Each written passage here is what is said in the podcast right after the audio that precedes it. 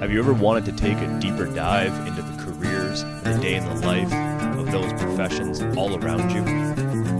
One of the things I've done since I've done my business is I've done a lot of research, and you know they're saying by 2030, you know about 375 million jobs will be will change, will go away, or will change, will require new skill sets and new training.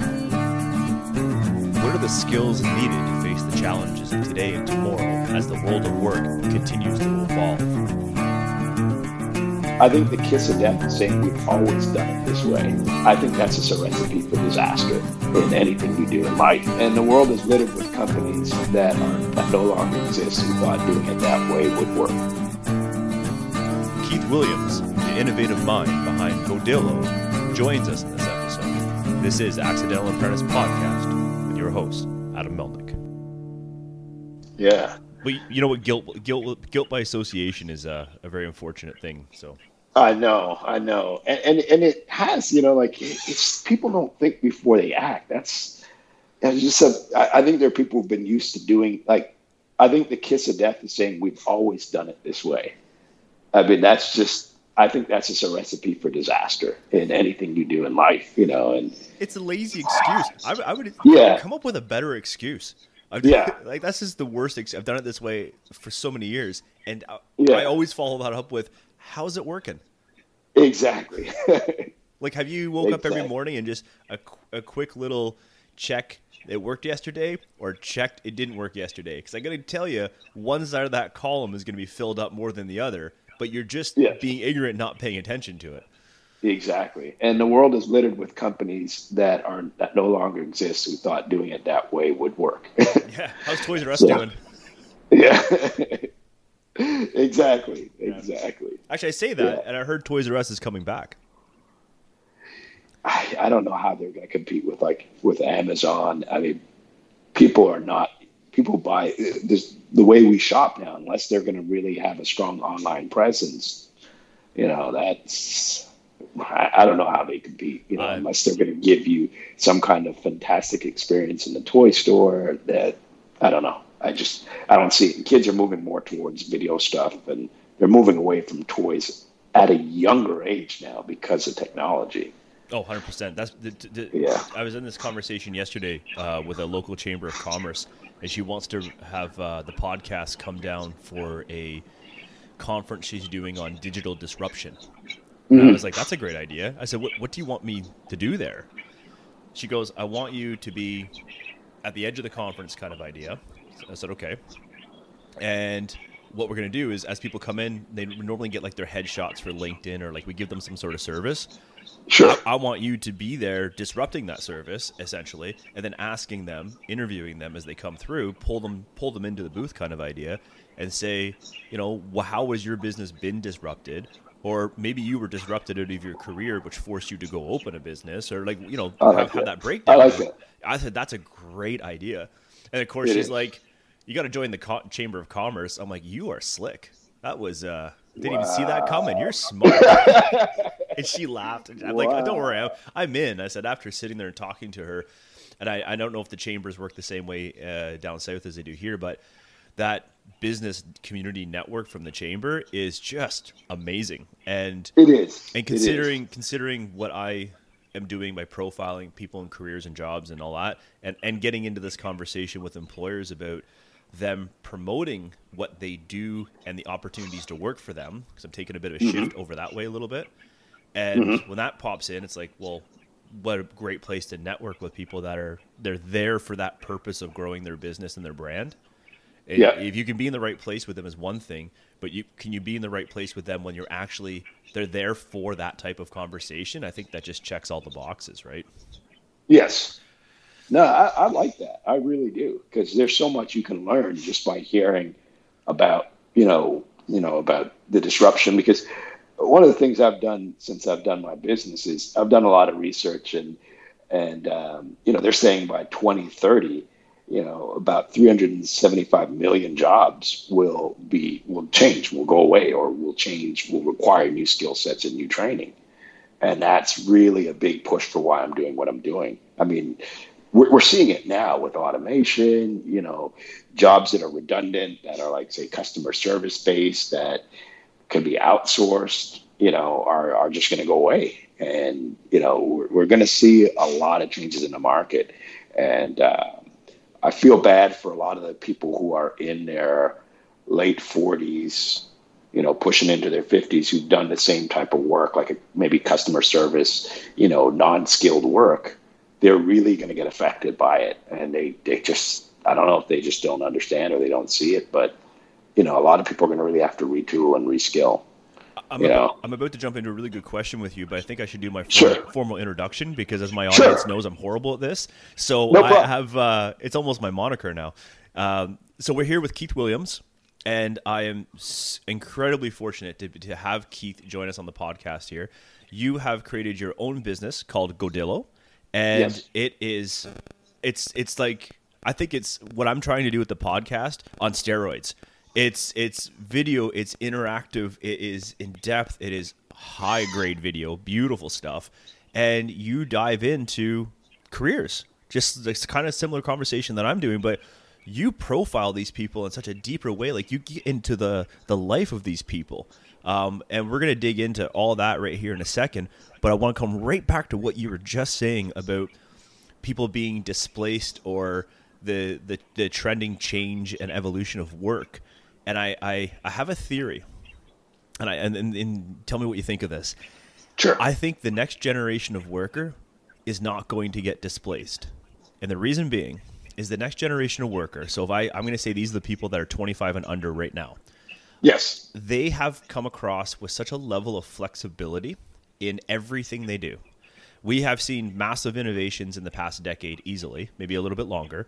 Uh, you and I have seen the, all the innovations along the way, but if you look at the really crazy stuff in the past 10, 10 years or so, these kids have lived through it, not not been, I would say, hampered or really impacted in a really negative way. They just kind of really have been flexible and bend with everything. So I think they have a, a really perpet, uh, I'll use the word uh, affinity to being capable of change, rapid change, massive change, and they don't see it as disrupt, disruptive. They see it as an opportunity for them to kind of like pivot and turn, and that that isn't even a trendy phrase for them. They just like doing it. In fact, they're expecting it. So I think their mm. level of flexibility as things continue to change, they're going to recognize that change coming and see, okay, like this particular task I'm doing, I can see how this is going to change. So they're either going to do two things prepare for the change because they see it coming a mile away, or even in fact, they would actually bring the change on and direct the change and steer the change because they've, they've seen this evolution. Whereas the people in the workplace right now are back to something we said right at the beginning. We've, we've always done it this way. They're so used Yes. to that. That's why Yes. it's called disruptive. Yes. So do, do you agree that you think do you, do you think I'm on the uh, not too far off the uh, not too far off planet by saying that next generation probably isn't going to suffer from the same problems and, and maybe they'll even bring more on? I, I agree with you, and, and here's why. Um, first of all, that next generation has seen the challenges that the older generation has has gone through. So they've seen the layoffs, they've seen their parents affected by the economy changing and having to either go find new jobs or acquire new skill sets. So they're learning from that. Also, them you know we have better data analytics to understand what's going on. So they have technology to further empower them. The other thing too is um, i think we should never underestimate creativity. We're living in a time where someone can make a living off of video games right? Things that the older generation may not understand but the younger generation has figured out how to make a career out of it because they have a tribe or an audience that that embraces that. And so there's they are I think the this generation, like you said, they're more flexible and they also are better at understanding, you know, how to take advantage of opportunities. They're turning their passions and interests into viable career opportunities. So yes, that's that's you know that's my take on it in terms of them being able to be a little bit more uh, you could say marketable or being able to not be outsourced or disrupted as much by the change. Yeah, they, they accept the fact. Um, another bit of a, I don't want to call it a generational divide, but it probably is. um, where they accept the fact that they themselves have to they almost have to market and even if they don't want to be on social media and they, they want to make a career based on that they understand that their identity um, needs to come with a little bit of confidence a little affirmation and that they have to be able to somewhat brand themselves in a way that we've taught them they're unique. We've taught them, taught them that they're capable of being themselves, and that's important to be themselves. And they recognize that, and so they do that. And that's kind of imperative in this new world of work because that individual, unique nature of who you are is really part of why people are. are that's where the shape of employers are moving. They're moving away from I need you to be able to do these these particular tasks on a piece of paper to we need this type of person. We need a person mm-hmm. that brings these characteristics, these skills, maybe even certain experiences. But even then they're not getting too hung up on the experiences. They're getting hung up on the attributes and the characteristics of the person. And so that new worker is building around that. So they know it's a combination of life experiences, work experiences, educational experiences, and they, they really grab from a lot of different things in life and bring it all together. And the the current generation of worker has seen the need for that, but yet haven't afforded themselves the opportunities to go do that. So I think that's also we're kind of disrupting ourselves by saying we know this is what we need. We're not going to go do it, but we're going to set it up for the next people to do it. Uh, you know, it's it's it's funny that you say that. I, I, think it's the difference of expertise over experience, oh. and I'll give you an example of what I mean by that. I went into a barber shop. I was checking out a barber shop with my son, and there were two barbers, you know, and because it's a new barber shop, I was just talking to the barbers. And one of the barbers was older, one of the barbers was younger. The older one had more experience. And you could, and you know, he talked about his Google reviews because we were just talking. I wasn't getting my haircut at the time. And the younger one had an Instagram account with a number of pictures. Now he had less experience, but he was able to pull out his his phone and say, "Here's the work I've done." Oh, yeah. And he had, he was more booked. He was busier than that older barber who I'm sure had more experience because there's an age gap. One's been doing it longer. The more successful one, and whether that older barber was better than the younger barber remained to be seen. But the younger barber is what I call show me economy. He had, he knew how to, he knew how to leverage technology to increase his reach and to demonstrate what he was capable of. So I say expertise and innovation over experience. Just because, like you said, we're saying, just because you've been doing it for years this way and doing Google reviews, and yes, Google reviews are important, but having an Instagram page, the technology is free. Why would you not take advantage of it? The older barber probably didn't see a value in Instagram, but guess what? The younger barber was more booked. He showed me his book of business. The older barber was not as busy. Yeah, and that's it's so true. Show me society, right? And yes. and we're looking you know, we really, I guess some people that get they get their how can I put it? They get down on that a little bit, and they think it's is it unfortunate that that's the way things have gone. But I also think about the fact that I've I've listened for the past you know three decades that you really got to be careful how you spend your money. You need to get the value. You work hard uh, to achieve the things you want in life, and so you don't want to waste it. So you want a, a good product. Well, isn't isn't that younger barber just doing exactly that? And saying like here's my product and i'm really proud of my product and let me show you my product and that way you can decide what you want to spend your money on and have confidence in. That's a good thing. It's like we've taught people to do that. And i always think it's interesting how uh, as a general general populace we we we praise that type of mentality. Like we, we think it's a we want that and then when it happens, we turn around and go, "Oh, look how that's changing everything." It's, it's like mm-hmm. we we want our cake, we want our cake and uh, eat it too kind of mentality. It's it's very interesting, and I think it throws a lot of curveballs in a lot of weird avenues. It's also we're a risk averse society. You don't go to a restaurant or on a vacation without reading a review. So, you know? so true. So he he understands the market. The younger guy truly understands the market. He knows that haircuts are visual. People have to see what you've done with the haircut. I can make an assessment by looking at, well, he did a good job. The hair, the hair looks good that he cut. Well, you can't argue that. Whereas a review could be interpreted, a Google review could be, hey, his friend just did a good review. Who knows? You know, you can't, yeah. it doesn't give you that full story. I'm not downplaying the, the review, but we have to understand the market we're in. It, it's, it's, for example, I always say like the beeper generation and the cell phone generation. Beepers are gone; they're not coming back. Sure. We're we're on smartphones now, so you have to be able to change with the market. The market changes. You can't be stuck on what we did in the past. It, it's not relevant anymore. You know, it's like if you used to fax your resume in, now we we email resumes in. You have to be able to adapt and change to the current market. If you don't, you get left behind. You know, and as you as we were saying earlier, there are a lot of companies that didn't change and they got left behind. Look at Blockbuster. Oh yeah. No, well, and versus Netflix. and and you're kind of segue into. I think I want to take this as a segue into kind of what you're doing. Yes. So your work with Godillo is well, describe to the audience exactly what it is the the mission statement or the I say sure. mission I say mission statement and I'm smiling because I've been asked a couple times recently to develop a mission statement for the podcast and it turns mm-hmm. into like a one page story and they keep laughing at me going you clearly don't have business training and I, i'm like no i podcast so no i don't uh, we need to fix that so anyways let's see if you have that better than me so, sure sure Sure. So, Adam, the mission of Godillo is to use video and storytelling to help expose its audience to careers and professions, jobs in the trades, technology, healthcare, and education. It's about telling the story so that people can so we can close the gap between expectation and reality. So it's that simple. So wow. What what we essentially do is we go out and we find people who are working in professions that are growing and that have a need for workers. And we interview these people and we have them share a day in the life of what they do.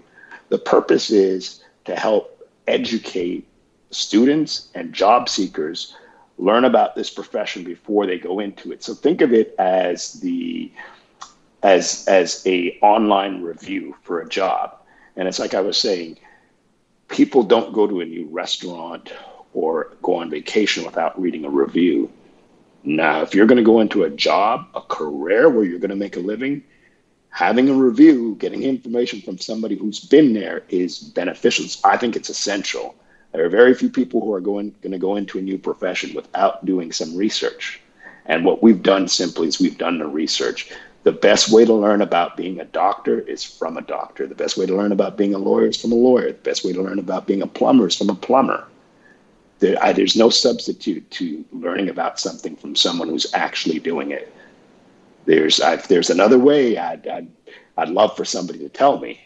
But, no, that's um, it. And so, what are some of the questions like? Um, when you get these professionals to engage, um, sure. They, where where do you take them in the conversation aside from so, day in the life? Sure. So the first thing I try and do is I try and ask them to tell me the process because everybody wants to know how did you get there, right? So I ask them, tell me how you got there. The next question I'll ask is, um, what kind of income can people expect? Tell me you know, a couple things that you do during the day with your, you know, what's a typical day like. Then tell me how the characteristics of people who'd be successful in this profession. That's really important. Um, and to tell me what you do during the day. Because what I'm trying to do is have people share the things that the HR people don't share. So, for example, I interviewed a business analyst. Now, he shared that he can that the job, sometimes he's working 60, 70 hours a week. The HR people are not going to tell you that when you take that job. If you're somebody who is used to working 40 hours and you get a job and it's 60 to 70 hours, now there's a gap between expectation and reality. And that's typically when you have a problem. You know, when you get a job and it's not in the, expect- the gap between expectation and reality is big, then you have a problem. So what I try and do is I try and make sure that I have people talk about the things that the HR people are not going to tell them. Talk about the things that you might not simply be able to Google, right? Because there's value in learning about a job from somebody who's done it. They're going to share things with you that you're just not going to you're not going to know unless you've worked in the profession. And those are critical because those are the things that are going to make you decide whether, hmm, this job's for me or it's not. I interviewed a personal trainer once, and he was sharing that, hey, you know, sometimes I'm training my clients at five in the morning because they're business people and that's when they're available to train. Guess what? If you don't like getting up in the morning early, you probably shouldn't become a personal trainer. Oh, yeah. So, it, you know, so it's about having, especially our young people, understand what is expected of the job. Just like in the trades, you know, you know, they're they're trades where you're going to earn and learn. So it'd be nice to know that you know if you're becoming an electrician, you're not gonna you're gonna do a lot of grunt work. You're not going to be able to to to actually work on things right away and you have to understand the process of what that takes but then also you get paid while you go. You're an apprentice. So these are things that people who are working in the profession can share. They can share some of the the things that they don't like. Like i always tell people share it, tell me something that was a surprise to you. Tell me something that you really enjoy. So once you start getting those questions you start to now get a profile and then in the end, I asked them, what are some resources that they can look at to learn more about this profession? Right. So the, the, the goal of GoDilo is to first tell the story based on someone, you know, based on people's experiences. And I try and interview people in multiple career sets, like multiple different people in different locations, so you can get different perspectives. Even though there's multiple plumbers, a young plumber, an older plumber will give you a different perspective. And so that's kind of one of the things I focus on with GoDilo, and then uh, making sure that we have, you know, data and information. You know, what are the salaries? Um, how much time does it take to get the training? I mean, these are things that are really important for somebody to know before they go into the profession. Did I answer that? I hope I didn't. No, it was excellent, yeah. excellent. I was just sitting here taking notes while you're reading, because um, there's a couple things I, I was thinking about in this conversation. I love, I love, I love this because you know one of the reasons this podcast even came to be is uh, maybe from a similar vein is that I know when folks are, you know, and particularly youth, but even those that are maybe underemployed or unemployed, are looking for ideas of spinning the career wheel or, or going in a new direction. There's not as much as there's the internet, which people go just go on the internet. If you've ever really tried to dig into what a career is on the internet, you're just going to be mm-hmm. inundated by mostly sec- post-secondary institutions, colleges, what have you, training colleges, career colleges, and you're going to see all that pop up in the search engines, and you're going to get all kinds of course descriptions, and you're going to get information about what the you know that perspective looks like going through those pathways, but you don't really get a lot of deep dives into the actual careers. Very, very, mm-hmm. very, very limited, right? Yes. And, and, and not with authenticity, and not with yes. structure. So yes. where you take that profile with the the guests, and I've, I've gone through a few of them, and I'm just like, wow, like I'll tell you, Keith, you're helping shape up my interview tactics when I bring people on profile in their specific career. Um, Hello? It's just it runs really well, runs really smooth, and I, I, I have to really commend, commend, that. Oh, you still there? Hello. Oh, I've got you. Sorry about that. Yeah, yeah, yeah, yeah. No you worries. cut off. I, I, have yeah, to, I have to commend you. Like, I mean, it's um, I, I was saying I was pulling from uh, I I'm pulling from some of your interview tactics. I'll be honest with you. Um, you're helping me sure. clean up my interview tactics when I get people that I'm doing just their career piece on. It's because um, sure. you you build such a beautiful picture that it does help create a great snapshot to mm-hmm. entice people to want to go deeper.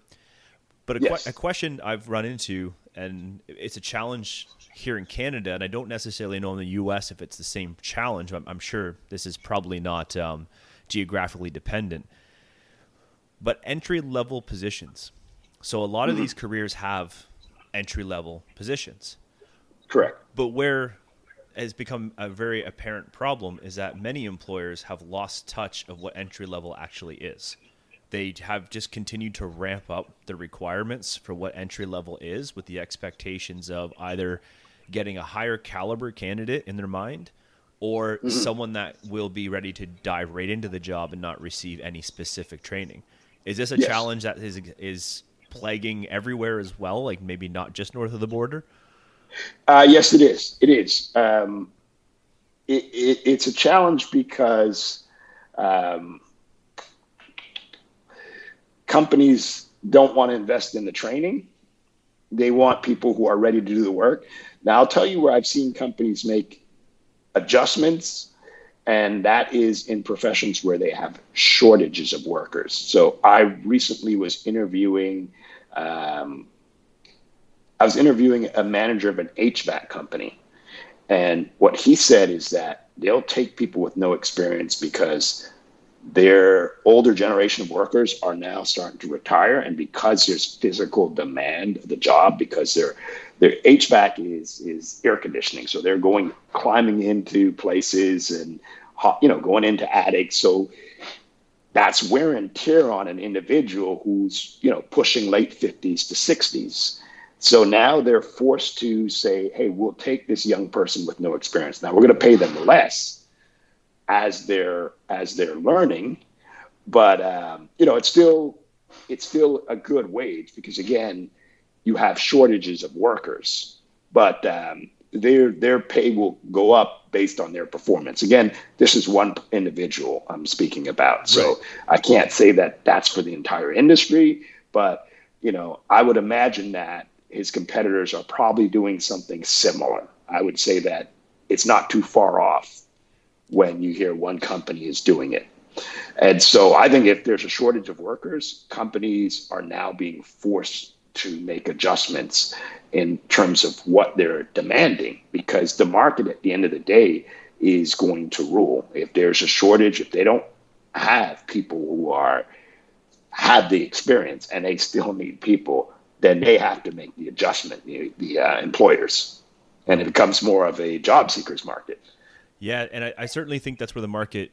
I know, uh, speaking Canadian market right now, but I know that's definitely where it is. Like they refer to it as like the the the sellers market uh, yes. in a sense right now because it's the, the skill uh, the skill trade shortage is one thing, but if I take a deeper dive across the landscape of employment, um, you can go into the world of supply chain management. You can go into the world of agriculture. You can go into food and service. Uh, it's everywhere. Everywhere is looking for people, and they're screaming. You hear the screams for we're shortage. We have shortages. We need uh, qualified people, skilled people, and I sometimes look at the big landscape and think to myself, is this shortage, and this is just a deep dive question here, is this shortage partly resulted, I know, I know there's many reasons, but I think one of the reasons may be that they have raised the requirement for entry level so high over the past, you know, 20 years, they just keep moving it up a notch at a time that by raising it so high, they can't find the people to get those entry level positions anymore. They've created this gap and that is helping contribute to the fact there's also a lack of interest because the thing is like if i'm applying to these fields um, or hearing about my friends who have graduated schools and institutions and they apply to these fields and they can't get these jobs because they don't have the qualifications or experience or whatever the check boxes are that need to be filled then i myself think geez if they couldn't get it i'm not going to get it and so i go a different direction and all of a sudden i'm going to do something else that seems to be not as rigorous to get into um, and I try to build my career from there. Maybe later on in life I'll have a lateral shift, but that's a different story. So sure. we start creating these gaps because we've moved the entrance level and we've kind of curtailed people away. I mean, we have with stigma issues as well. Don't get me wrong. Yes. But I, but I believe that the the entrance level has been this has been a recent revelation with some of the guests I've had on. They've really brought this conversation into light that by by raising that entrance level requirements, they've created new barriers that actually have helped contribute to this gap with some sectors. That makes sense because you, you remember a couple years ago when the economy had taken a downturn yep. and it was more of an employer's market. The employers started raising ridiculous credentials for jobs. I, I agree with you. I do remember that. And that was because the economy was weak. There weren't as many jobs. And then the economy got better. Like, like anything, the economy is cyclical. And people started retiring. And as a result, now they were not prepared and they just and also people we didn't guide people into the proper prof- into the professions where we had shortages so i think part of it is there's a stigma on the trades so we didn't push people into the trades and then the older trades workers started retiring you know in the atlanta area i'm in metro atlanta and i was doing research and there are very few high schools there may be like you know like i'd say less than 5% of high schools have vocational and trade programs. Wow. You know, and that's just one location. That's just one city. Uh, you know, I, I, can't speak for the entire country, but I'm pretty confident that, you know, it, it probably isn't any different. And so, you know, if we if we have a shortage, like you said, some of this we created ourselves. And it, it, yes, in part it is because the standards of the entry level was raised so high.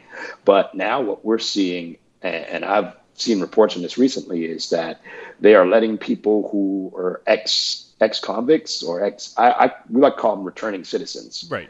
They are now being given job opportunities. I've seen programs in the trades, and I was at a trade school where they said, "Hey, we're we're we have people who are coming from the prison straight to the school to to go study because the state is also funding. It's a state funded technical school, and so they're getting funding, and they're now not there's not as big a stigma for them having a criminal background to get a job in the trades. Now, obviously, some jobs it's harder, some jobs it's not, but they're saying, you know, for some jobs, because it's a testament to how much of a demand we have for some of these jobs. So I think that as the market shifts, it forces the employers to shift. Yeah, you no, know, so it's, it- it's it's crazy. Now, all these observations, Keith, I, I got to get down to. Uh, let's go back into to uh, to how you started uh, your own Sure. business. Like, why, where Yes. did this come from? And I know you're based in Atlanta now, and we spoke previously. That's definitely not where you started. So maybe you can give the audience a backgrounder of how you've got Sure. to where you are.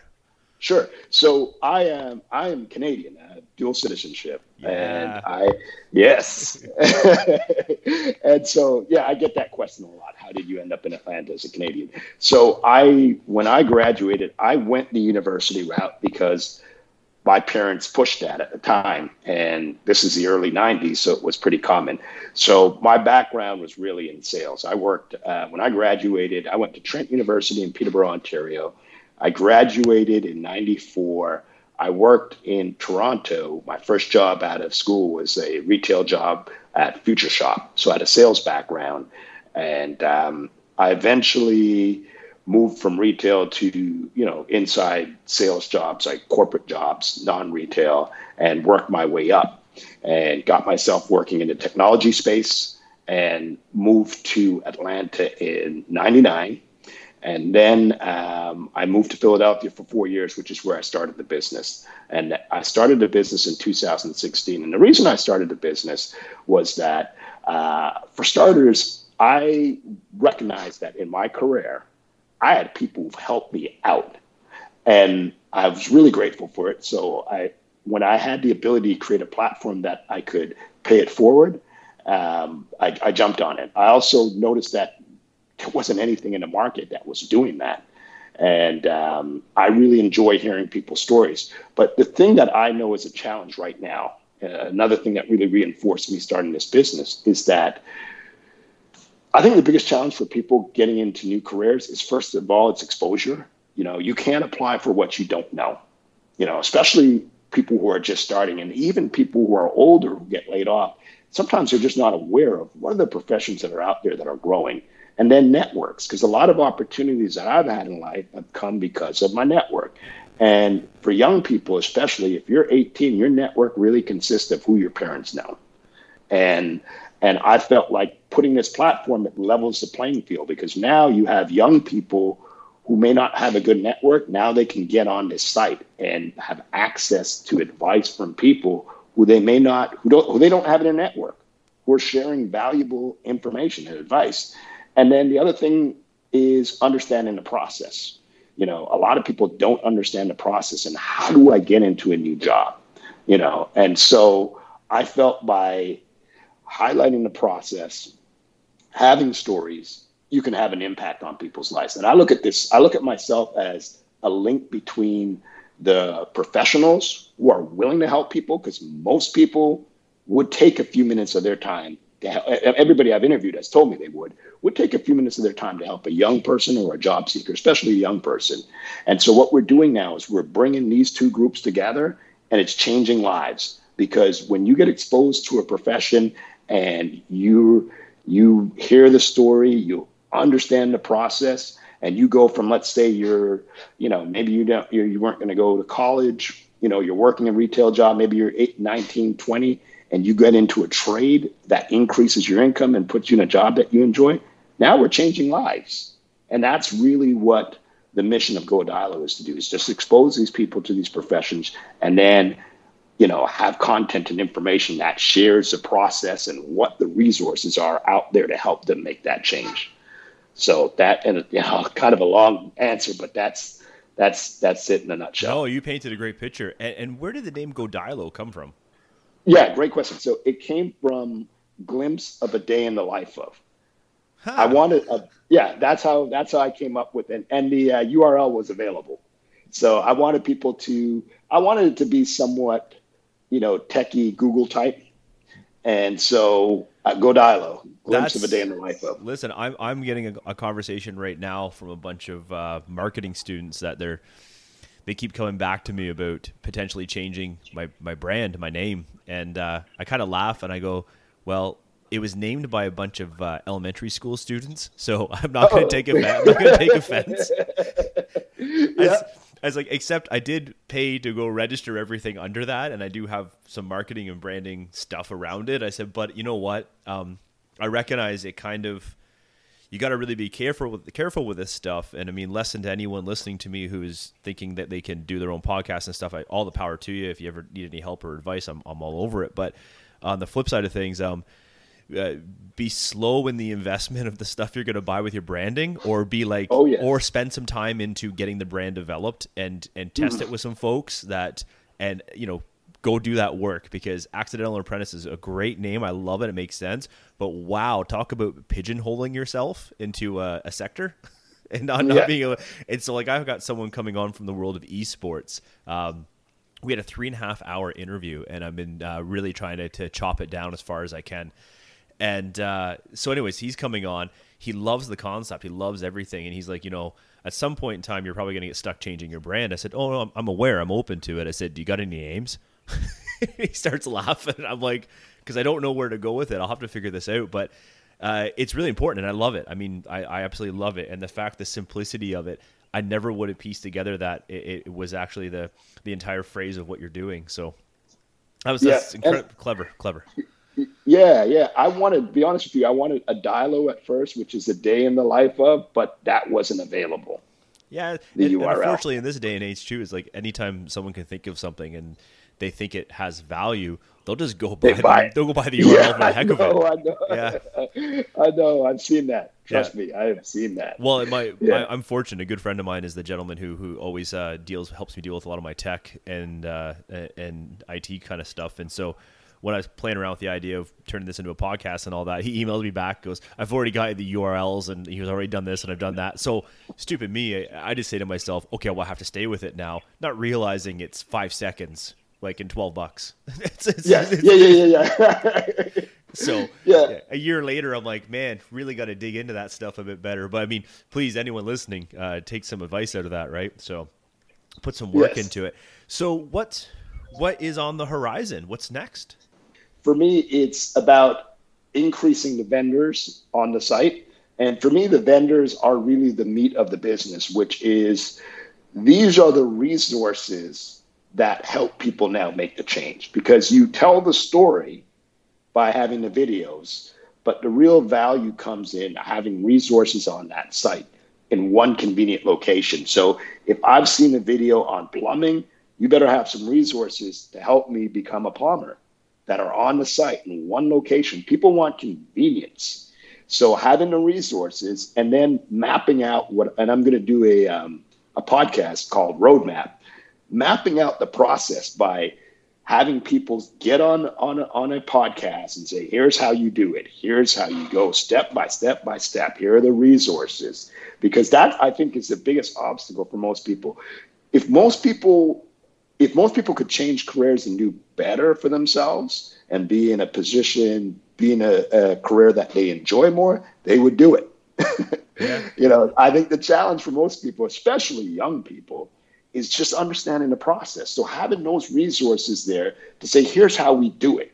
Here's how you make the change. That's really what I'm pushing for. And then finally, I have what I call a big vision app that I'm that I want to develop, which I think is going to really require not just so much the funding, but require a change in the culture. But I want to have a mentor app, a mentor app where people can have virtual mentors where they communicate with that person through an app with a 15 minute commitment, with an outline breaking down the type of questions that would be typically asked and making it a weekly basis that they're connecting with that individual So I want companies to buy into to have their employees volunteer 15 minutes of their time to be a mentor in professions where we have shortages. Because a lot of people I've interviewed have all said they would love to mentor someone.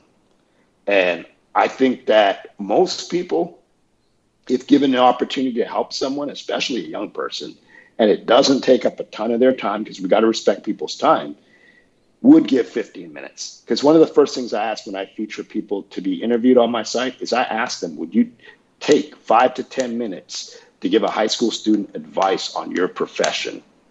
That's that's kind of my litmus test for me telling whether this person puts a value on helping others.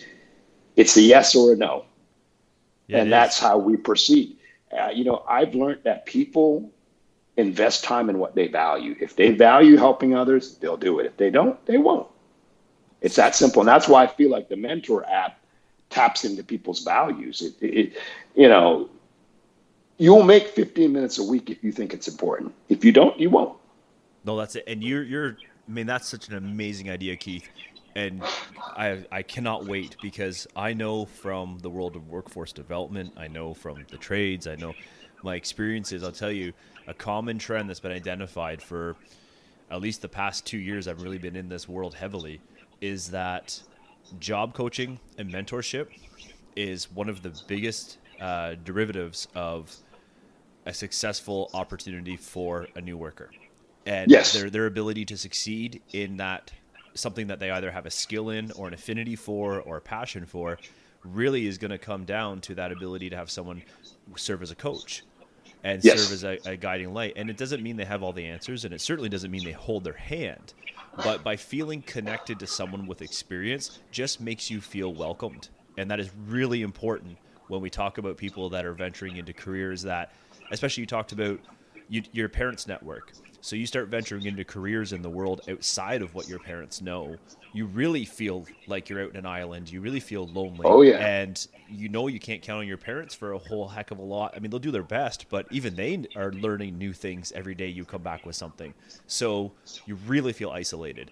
And eventually that feeling of loneliness and isolation and confusion, it all kind of comes together and they, they they start to pick at all the negativity and they it's not worth it to them now they they start mm-hmm. they start putting value on it, and then they just make a change, and they get away from yeah. something that could have been, you know, years of happiness. And we all, as we all get older, we're all looking for something that we want to be productive, we want to be meaningful, but we also want to make a living and live a quality of life that is, uh, you know, comfortable at least in some capacity, and uh, we can do good for those around us.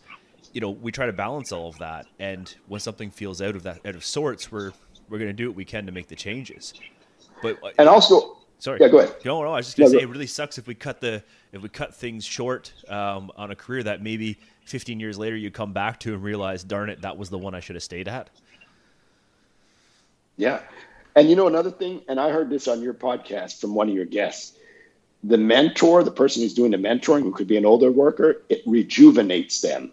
Mm. It has them take more joy in their work because now they have this young person. I heard this on your podcast. Nice. I forget who the guest was, but I distinctly heard him saying, look, when these older workers come in and they mentor a younger person, now they come to work with a little bit more pep in their step. It rejuvenates them because they have a purpose now. And so it makes for a better work environment. It was one of your guests. Oh, gosh, you know I forget what? who it was. It was it was Lindsay Amundsen from the Building Trades. Yeah, that's it. That's, that's it. Because she did that whole thing on the mentorship, and they had the yes. mentors and mentees meet uh, meet up after yes. all these years. Yes. Yeah, yeah, I heard that, and I, that really stood out. And I said, "Wow, he's she's right. She's right. I get it." You know, so I think I see a value in it. And I see a value in your podcast too. So I learn new things when I listen to your podcast. So oh, cheers. Uh, you know, so um, I really appreciated that. That was really good. That jumped out at me. And so that's why I feel like it's so important for the uh, for the mentor piece. It's you know, and, and, like I said, everybody that I've interviewed, they all say, "Hey, if we if if there's ever somebody who needs help, share my information." In fact, one of the women I featured on was a game designer. I had a a mother reached out to me and said her daughter wants to become a game designer. Can you connect me with the woman you have on your site? And I said, sure. I reached out to her. I said, hey, there's a high school girl. And the woman was like, sure, of course. She said, yeah. You know, it was a no brainer. So I'm not sure what the results were. I know they connected, but you know that's the power of what I'm trying to do. It's, it's amazing. I think the impact is going to be huge, Keith. I mean, your your quality of your content. I mean, in a day and age where a lot of people have the ability to create content, the quality mm-hmm. of what you produce is beautiful. I got to go off and say that right away. Thank you. And the flow and the flow of the interviews is fantastic. Now, let me ask you a bit more of a just a, a funny, sure. I think, process question, and uh, I think we'll have to get into a bit of a wrap up. But sure, how hard is it to find guests? And uh, is it? Do you find that challenging? Because I mean, we're in the a similar business here, and I find sometimes my own experiences is that it's not too difficult, but then I've had a few moments where I've, I've found guests, and I thought to myself, "Oh, I need to back out of this. Actually, you're not going to be a good guest because you're a great person." But as soon as I started interviewing and trying to get conversations, it's not that they couldn't talk. It's actually some of their stories were, wow, this isn't going to motivate anybody. And mm-hmm. you went through some really difficult stuff that maybe we should talk about, but not on a podcast. Yeah. Yeah. So I'll tell you, here's what I've found. Um, I have found that it's based on people's values. I'll tell you, women have been the most helpful people. Women have been the most willing by far oh, yeah. to help. So I, you know, I start to understand the profile also, um, I would say region of the country. So I lived in Philadelphia when I started the business, and people in Philadelphia in the Northeast tend to be a little bit less trusting than they are in the Southeast. So people in the Southeast, I hate to generalize, but again, I'm just going to go on my experiences, right? Right. People in the Southeast have been a little bit more willing to help, right? So I think the region plays into it. I also think um, the age of the workers. Some of the older workers, believe it or not, are more willing because they, you know, they understand, you know, like people who are closer to retiring, you know, and so I think one of the things it depends on how you approach people. So what I do, like I said, I ask people, would you be willing to help a young person? And again, that taps into your values. If you start saying, ah, no, then I know it's not for you and I move on. You know, and I explain to people that look, this is going to take 10 minutes. If you make it easy for people, it's hard for them to say no. So I tell them, hey, it'll take 10 minutes, you know, and I'm going to send you the questions in advance. And I always, you know, I remember one person who, and there are times when I've had people who I, there was one guy I was interviewing and he made it a commercial about himself.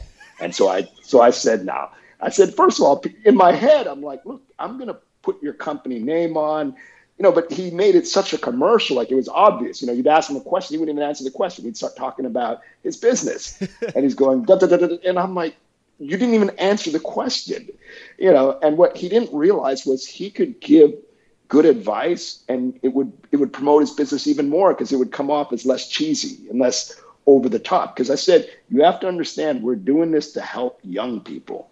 You know, we're doing this like do you not understand at some point someone helped you when you started? You didn't just learn this. So understand the purpose. If people don't understand the purpose and it doesn't align with their values, I don't want to feature them on the site. And what's helped me is because I have a sales background, I'm not afraid to just pick up the phone and call a stranger or reach out to them. I clearly communicate why I'm calling. I have a body of work to show them, so I take them to the website, and it really taps into people's values. Like I, I remember and even when they say no, I kill them with kindness. Like I had one guy who turned me down, and I said, "That's okay. You know, we're looking for people who are good at what they do and care about helping people. I appreciate." It. And he came back and said, well, "Wait a minute, wait a minute, wait a minute." You know, uh, you know. So it's true. That's what I'm looking for. That's I tell you, this is not for everybody. you know, and I sort of did it as a dig to him because I felt like he was a bit of a jerk. Yeah. You know, because he made a comment about you know young people are lazy, and I didn't like that comment. I said that's okay. You know, we're looking for people who are good at what they do and want to help others, which is true. Yeah. And so it was a dig at it was a dig at him in a subtle. It was a subtle dig at him. But yeah, it is hard. It is. It depends on the individuals, and so it is hard. But you have to you have to find people who put a value on helping others and make it easy for them. So I tell people, look I'll come to you, or we could do it on Skype. When you make it easy for people and they see the value, they do it. Yeah. Yeah, I've, I've seen that trend, and, and I think the other thing that's really interesting that I, I've found is when I take take someone back and I, I kind of say to them, don't even don't even tell me the story of how you started right now. Like I basically ask them, just think back to how you started your career, and they always come back with a, a, a sound effect, like a scoff or eye roll or a big sigh, like "Oh, it was so challenging. It was so so difficult." And, and Sure. I, I say to them, "Would you have done anything differently, knowing what you know now?" And they there's always a yes. I mean, I think I think very few people I know say no. I I did exactly what worked. And, and then I say, okay, well, so if someone's going to follow down a similar path to yours, would you have anything you want to tell them? And they just start to light up, like it starts. The wheels just turn on this cog in the I back like of their brain, and then all of a sudden now they're anticipating. And I go, well, I can't put you on for four weeks, but and then all of a sudden I'm getting emails all the time. I'm going, okay, right on. I got them ready to go, and I, I Oh, get them all fired up. So that when we sit down, it is uh, it's coming out. My last couple of guests have been just like I call them firecrackers. It's been insane. I just sit down and let back and go, wow, here's the mic. Yes. And I'll keep a notepad so I can kind of manage a little bit of flow. And that's Mhm. uh, amazing. And then Yes. you find things that you didn't even know, which is Mhm. the, I love getting people to share. We see them in the role they're in now. And that's that itself is a great conversation. But I love getting them to take me down the journey of how they got there. And Yes. I get more and more surprised uh, every time I have. I had the CEO of a chamber of commerce come on, and when I found out she had a degree in psychology, psychology, and she used to work with young offenders and at-risk youth, basically handcuffed to them. And I'm like, Yeah. I looked at her like, that was your start? wow. no idea. And so I love those, love those conversations. Every everybody has a story, and it is enjoyable to hear people's stories. It certainly is. I and- like that. and I really want people, uh, you know, to, those those job seekers that are out there, and the people that I, I really hope are going to dig into your content because it is extremely valuable. What your the stories and the in depth pieces you're getting these people to share about their careers. It it just answers so many questions in a nice structured fashion. They can get the information if they want to dig deeper. It's so straightforward. I love it. But but you know the combination of, of understanding that it isn't always straight straightforward and it, people don't always end up exactly where they think they're going to end up and things move. Really the big goal i find is trying to eliminate that anxiety and pressure that we see put Sorry. on eliminating the anxiety and pressure we see put on with kids today.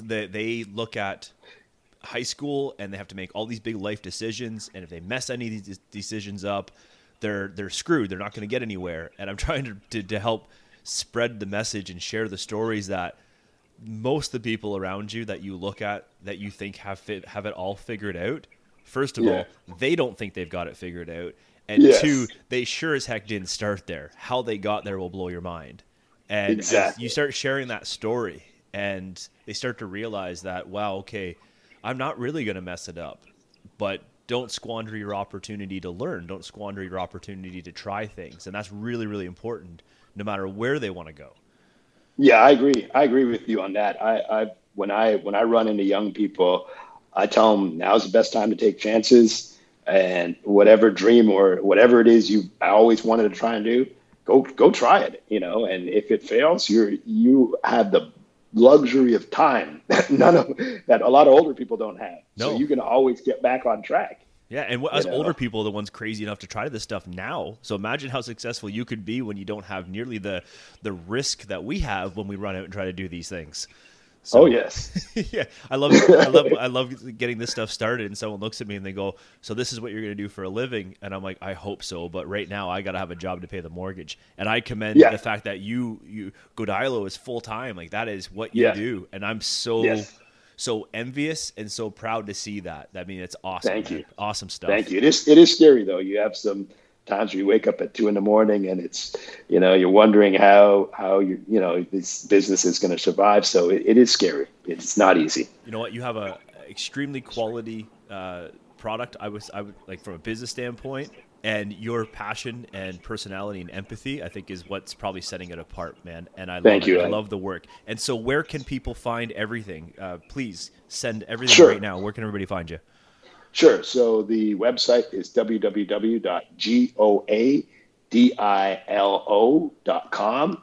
Um, the Facebook is Godilo uh, Facebook. And um, I have a YouTube channel, but it's a long, drawn out name. So if You know they, what? I'll put all that in the, the show notes below. I'll, I'll link everything there. So you got a YouTube channel for sure, and that is you're going to see all that stuff. And I'll tell you that the website is beautifully built. Head over there. It's all laid Thank out you. in a wonderful fashion, and the way the current events roll up with it, beautiful. thank you, Adam. Thank you.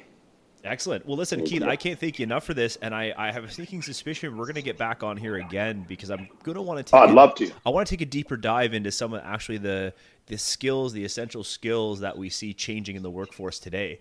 And with you Yeah, talking definitely. to a lot of different people in the world of work, and I'm talking to different people, I'm curious to see. Is, is this trend truly changing, or people just saying the skills are changing, but they're still looking for the same old um, applications that they've looked for for centuries, for decades? Sure. I'd, I'd love to. I'd All right. love to, definitely. Well, Keith, I can't thank you enough for your time. Sorry for the, the rough start when we got rolling today. No, but, uh, no worries. No worries, Adam. I thank you. an- another year, I'll have this a little bit smoother. no worries, Adam. It's fine. All right, man. Well, listen, thanks again. Uh, Keith You're welcome. from Godilo, thanks for joining Accidental Apprentice podcast, and uh, we'll catch you all on the flip side. Thank you, Adam.